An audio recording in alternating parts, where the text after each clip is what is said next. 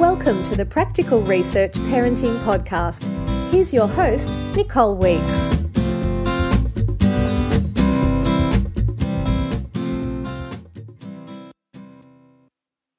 Hello, welcome to the Practical Research Parenting Podcast. I'm Nikki Weeks. I'll be taking you through this podcast. Um, so, since this is the first one, I should tell you a bit about myself. Um, I just completed, so halfway through last year, 2014, I completed my PhD and Master's combined in organisational psychology. And what got me into organisational psychology is basically I'm interested in how the structure of organisations or families or schools um, promote the motivation or demotivation of their members. Um, so that's what really inter- inter- interests me is what make it, makes people tick.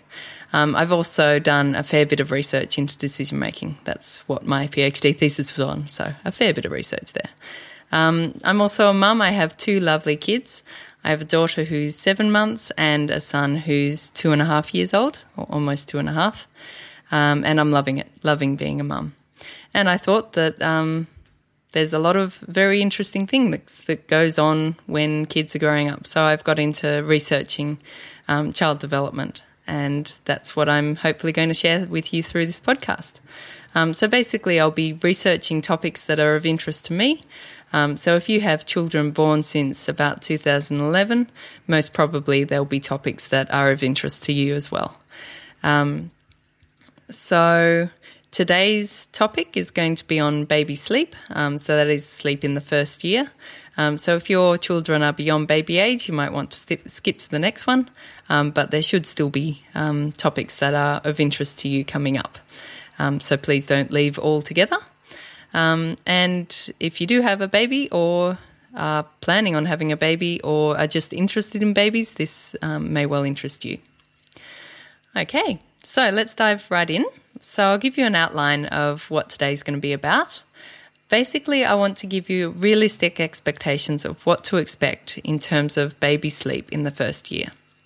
So, the first topic I'm going to look at is the body clock and the development of that. Second thing is night wakings um, and how often that happens. Third is self settling, so how often they self settle back to sleep after waking up. Um, I also came across an interesting factoid along the way, so I'll share that with you. And then I'll provide some take home messages, um, including ways to prepare yourself and um, how and some steps you can take towards decreasing night wakings and improving self settling skills. Okay, so let's get straight in. So, body clock to start off with. So, your body clock is basically your well, it's your body's clock, your body's um, way of telling you when it's time to sleep and when it's time to be awake. It's your body clock that throws things out when you travel time zones because your body tells you that it's time to sleep when it's no longer time to sleep and it's time to be awake when it's, now time to sleep in the new time zone. Um, so your body clock is, yeah, it's what makes you get tired when it's time that you usually sleep and that sort of thing. Um, so this research on the body clock is based on a review by Davis et al. from 2004. If you want any of the full references, um, please do visit the show notes. Um, the show notes will include all of the references, um, key points, as well as any links that I mention. Um, there'll also be a link to the full transcript. So to get all that, you go to www.practicalresearchparenting.com forward slash baby sleep. Um, so that's forward slash baby sleep for this episode. So, babies' body clocks emerge around 10 to 12 weeks. So, what does that mean? That means that in the first 10 to 12 weeks, don't expect to see too much of a pattern in terms of when your baby sleeps and wakes. Um, any attempts to form some sort of routine are likely to not really work in the first 10 to 12 weeks. Um, I guess there's a chance that it might speed up the development of their body clock, but I'm not sure about that. And I'm sort of doubtful that you'd be able to get a baby to sleep at certain times when they're that young anyway. Um, so, yeah, routines, I think, in the first 10 to 12 weeks are likely to fail. Um, but it also means that noise and light in the first 10 week 10 to 12 weeks are unlikely to affect their sleep that much. Um, they certainly do after that. Um, but in the first 10 to 12 weeks, it's, it's really the milk intake that regulates when they sleep and when they wake. Um, so, noise and light, it means that if you're a party animal, you can be a party animal for 10 or 12 weeks more, um, but probably no more than that, sorry. So, yeah, you can continue to go out with your baby, and the noise and light shouldn't stop them sleeping in the first 10 to 12 weeks. But um, beyond that, and when their body clock is starting to develop, you will want to um, maintain, I guess, more natural lighting and noise conditions. Um, so after the 10 to 12 weeks, this is when you'll begin to gain some predictability in when they sleep. Um, their body clocks are set by the environment. So sleepy time is set by dark, quiet, low activity conditions, um, which is why it's often recommended that these conditions are put into their um, nighttime bed routine. Um, and it's spe- I think this is probably especially important when the body clock is getting established. Um, so when they're young, in in the first year and beyond that sort of 10 to 12 weeks, it's probably particularly important that you look after the um, natural lighting and noise conditions when they're going to sleep. Um, interestingly, body clocks actually naturally run on a 25 hour cycle unless they're synchronized by these things like the light and that sort of thing. So if you put um, adults in a cave, they're also going to go out of whack by an hour or so, and it won't be that long until they're sleeping during the day and waking at night if they're not exposed to natural light and that sort of thing. So, a very natural way, of course, of getting your baby's body to sync is to um, make lighting conditions as natural as possible, taking them out in the morning so that they see the sun, um, and not using too many artificial lights once it gets dark.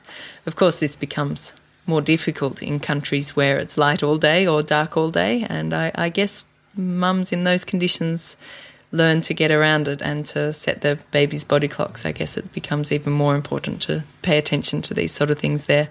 I'd be interested in um, comments if you are from one of those countries or if you've li- lived there with a baby. It'd be very interesting to know what you do.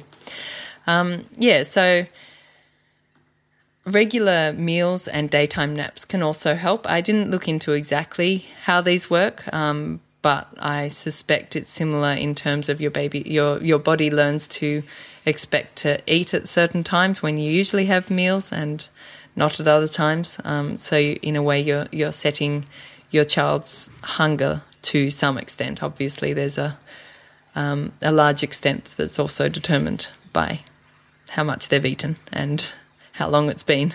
Um, and that's another thing that does regulate sleep as well. It's not only your body clock, it's also um, how long it is since you last slept and how well you slept and that sort of thing.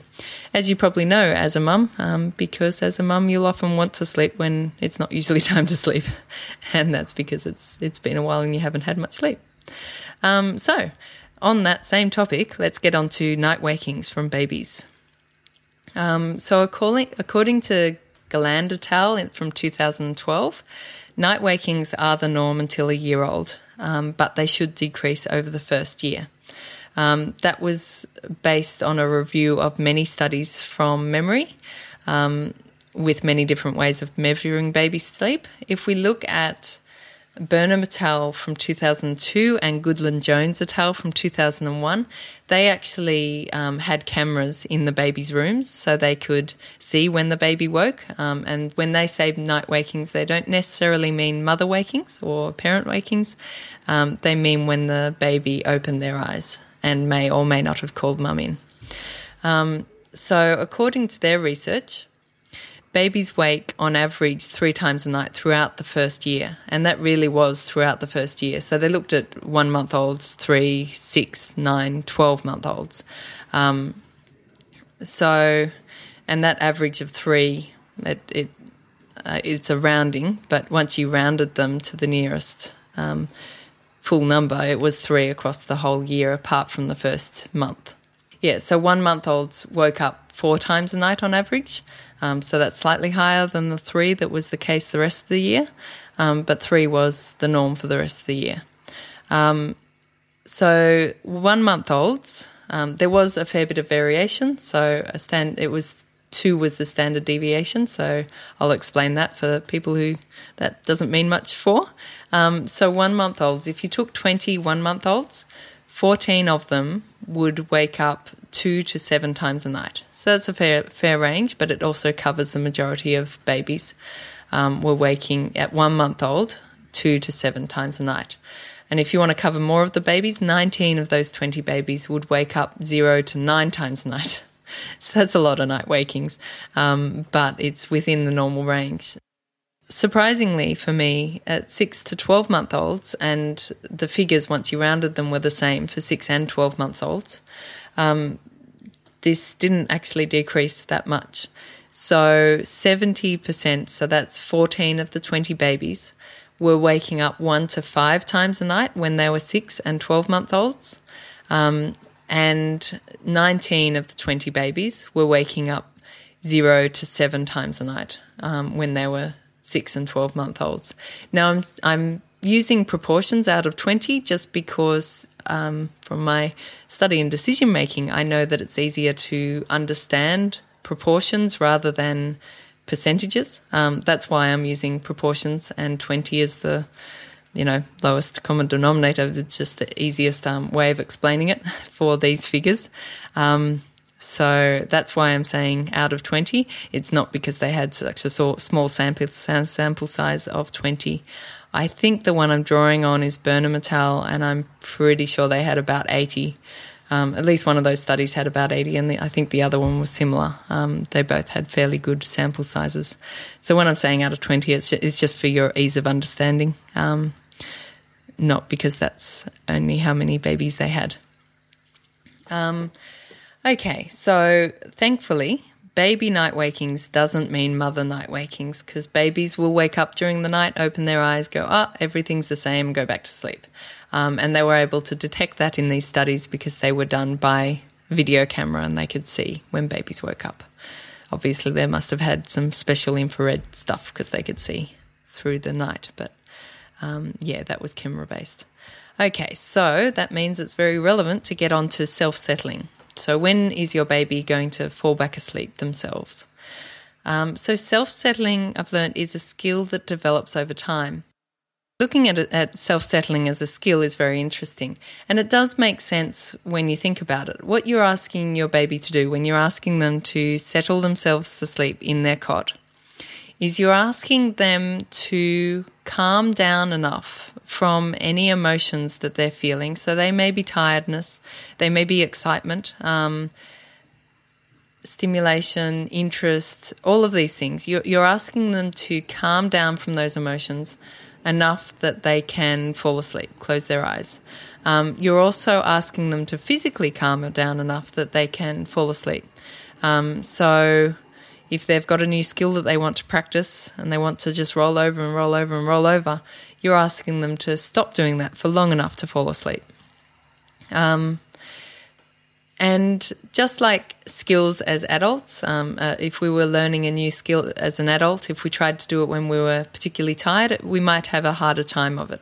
So, just like that, babies can have a harder time sometimes um, self settling. So, they can have a harder time of self settling when they're overtired. Um, so if your baby self settles once, it's not time to go, woohoo, my baby now can self settle. Um, it's a new skill.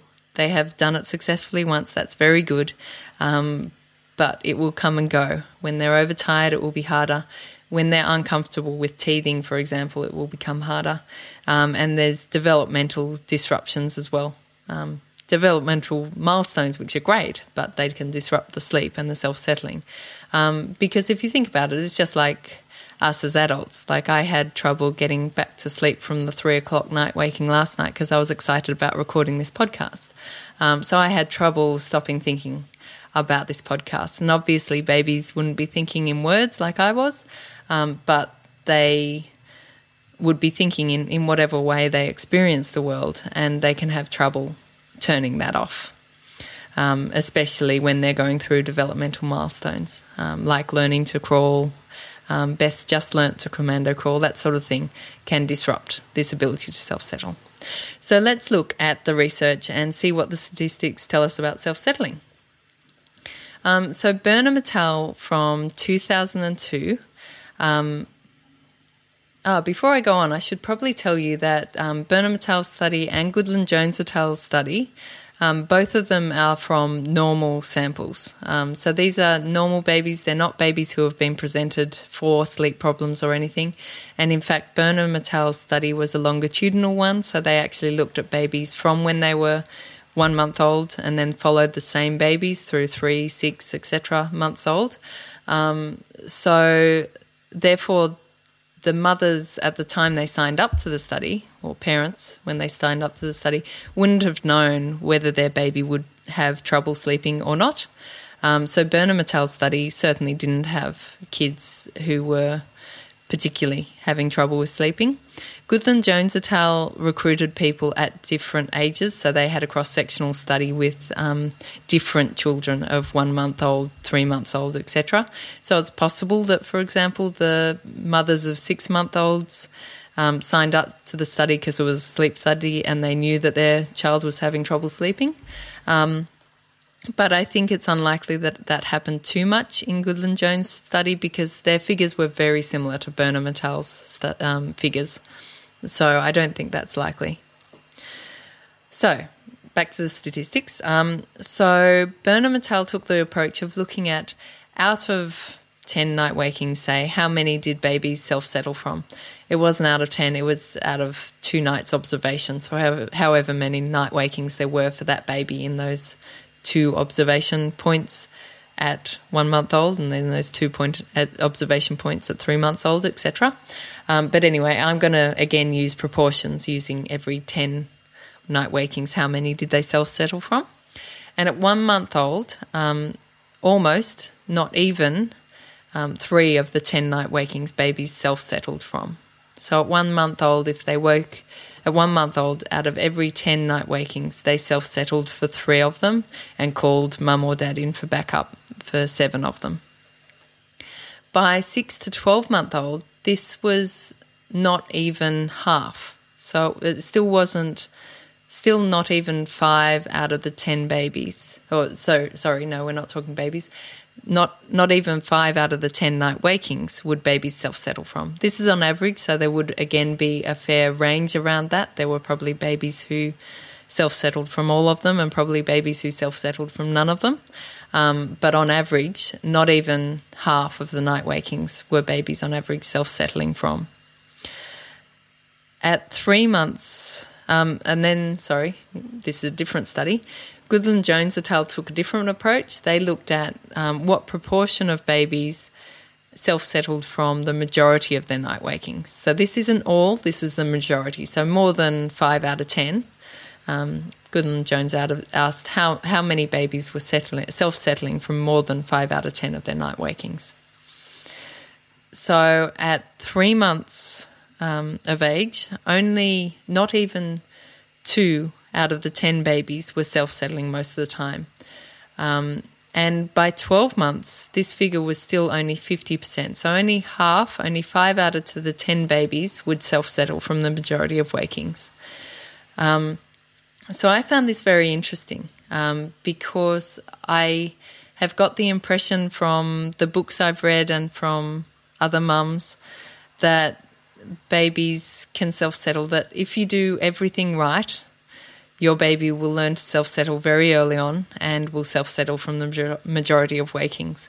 And these statistics say that that's really not the case. Um, yeah, so if your baby is waking up many times a night um, and not self settling very much, it's not necessarily please don't try to please don't feel angry at your child or feel like frustrated that you're a bad mum because these statistics tell us that that is extremely normal I also found an interesting factoid along the way, which is that we've got um, during active REM sleep, which is that rapid eye movement sleep. I believe that's when you're dreaming.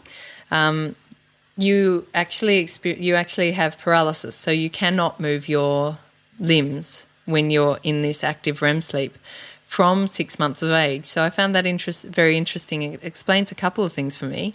One is why newborns will flail and wake themselves up. Um, it's because they're probably experiencing um, dreams just like we do. Um, they're probably moving about in their dreams, um, but for them, they don't have paralysis. So that moving about means hitting themselves um, and waking themselves up. And it also explains those dreams that I have where I, am trying to fight or I'm trying to run and I feel like I'm moving through molasses. It su- suggests that maybe on some level I'm actually aware that my body is not moving like I'm telling it to move um, in my dream. So I found that very interesting. Okay, so let's move on to the take home messages.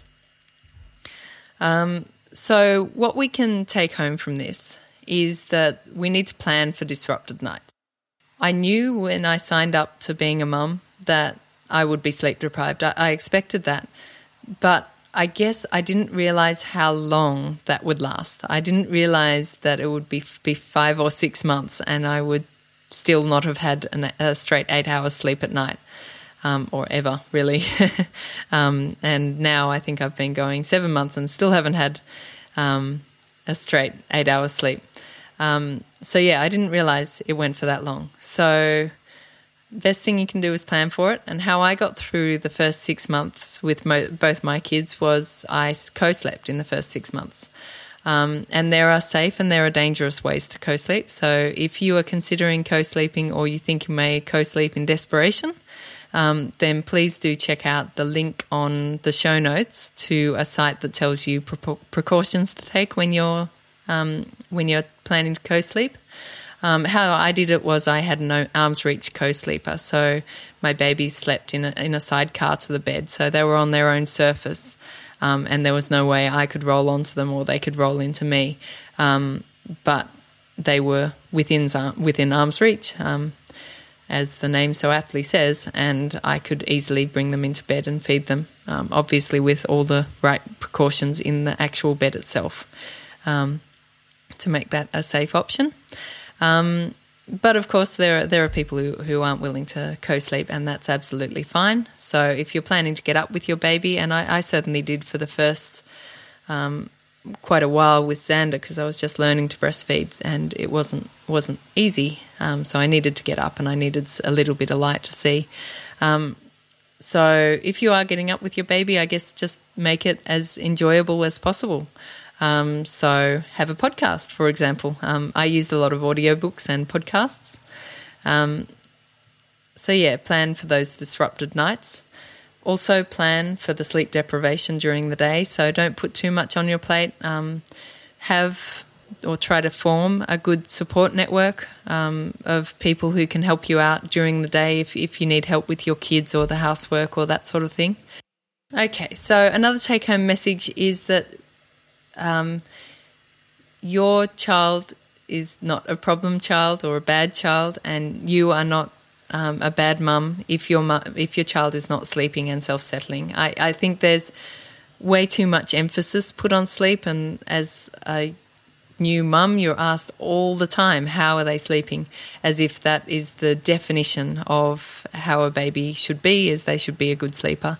Um, and look, babies aren't really um, looking at these statistics, it's quite frequent they will wake up, and it's quite frequent that they'll need you when they wake up. So um, don't blame the baby and don't blame yourself, basically. Um, but of course, if you're struggling to cope with the amount of sleep deprivation and the night wakings, or if you do think that these night wakings are particularly unusual for your baby or or if you just feel as a parent that there is a problem, obviously seek help from someone qualified to give it, um, pediatrician, that sort of thing, um, because you as the parent probably have have the best sense of, of if something's wrong, and if it's really not working for you, then then you do need to change something. So there are some steps as well that you can take in the first year to try to decrease the number of night wakings. And this is based on the study by Burnham et al. in 2002. They were the ones who did the longitudinal study, so they looked at the same babies one month, three months, six months, up to 12 months, and I think possibly even beyond. Um, so, so they looked at what predicted how many of the night wakings babies would self settle from at 12 months, um, using figures from earlier on in the in the year, and they found that and I'll tell you what they found, and then I'll tell you what I can extrapolate from that in terms of actual steps you can take. So they found that babies self soothed more often at 12 months. If their parents waited longer before intervening when they cried at, at three months, um, and if their parents um, were holding them less and less throughout the first year. Decreasing holding during the first year, this could be that parents noticed that their babies needed a lot of holding at one month old or three months old, or parents just really liked holding their babies, um, but they didn't adjust that over the next year as their babies' needs changed and they no longer needed to be held as much and would actually sleep quite well not being held. Um, it's possible that parents didn't adjust for that and therefore their babies didn't learn to self settle, as well as the parents who um, followed the baby's cues and put them down more as they got older. Um, and this is holding only during the night, by the way. They were only taking this is based on the cameras in the baby's rooms, only looking at behavior during the night. Um, but so yeah, it's it's possible that this is because the parents weren't responding to the baby's cues and putting them down as the babies changed over time. But it's also possible that it was baby initiated. initiated. Maybe the babies had particular trouble with um, with separation anxiety that often occurs around six months, um, and therefore the amount of holding did actually increase, but that was in response to the baby wanting to be held more.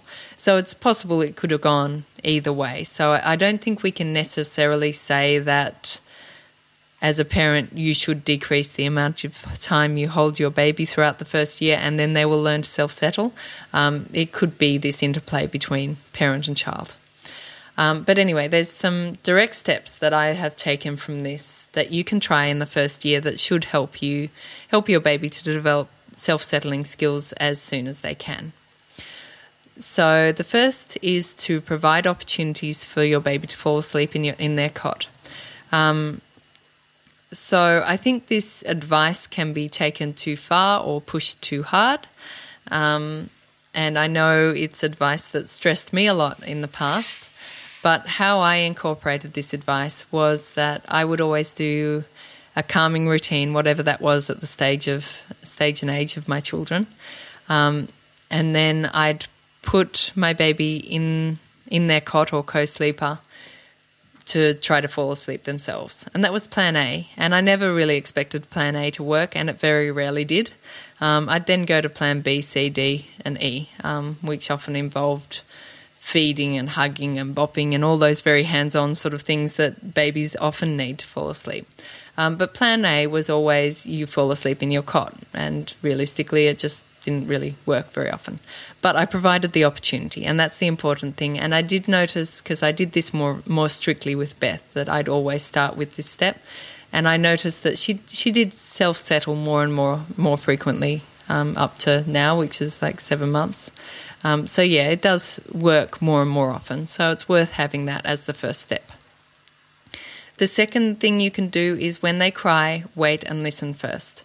Um, so this can be again taken too far, but oops, speaking of crying, there's Beth. I will come back and tell you number two soon. Okay, I'm back. So, number two was when they cry, um, wait and listen first.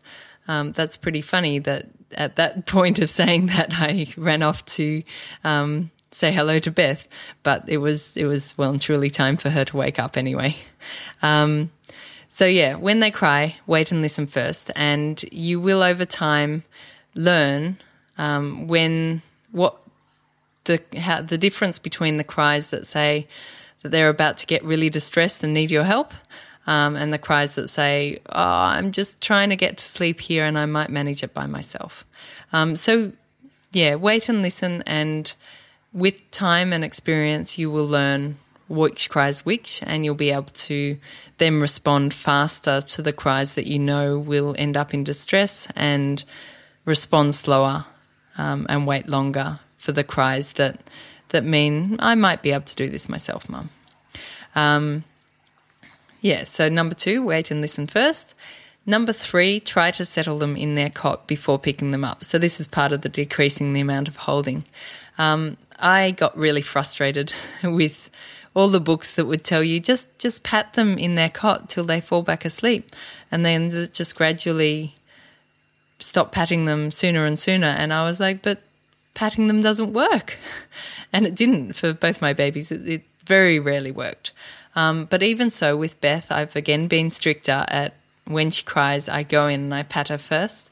And there's the odd occasion where it works. Um, so it is worth trying. Um, and with all of these things, they're worth trying, but don't stress if it doesn't work. And that, that's something I'm adding as my fourth step is don't stress, um, because I know that all these recommendations they put a lot of pressure on us as mums, and they can make us feel like failures when we don't, when we're not able to stick to these steps.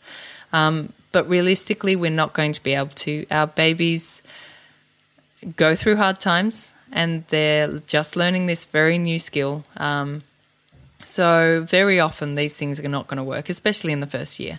Um, so, don't stress. Um, do provide the opportunities. Provide the opportunity. Provide opportunity to fall asleep in their cot. Um, give them opportunities to self settle when they cry and wake up at night um, by waiting and listening first. Um, and do try to get, get them self settle in their cot by patting them first. But if none of those things work, don't stress. Just um, just do what you need to do to get them back to sleep and get you back to sleep, um, because habits can be changed, um, and as mums, we're under enough pressure as it is that we don't need the added pressure of trying to feel like we need to be a perfect mum by sticking to these very strict rules when in the first year parenting isn't about sticking to strict rules it's about being responsive to your child.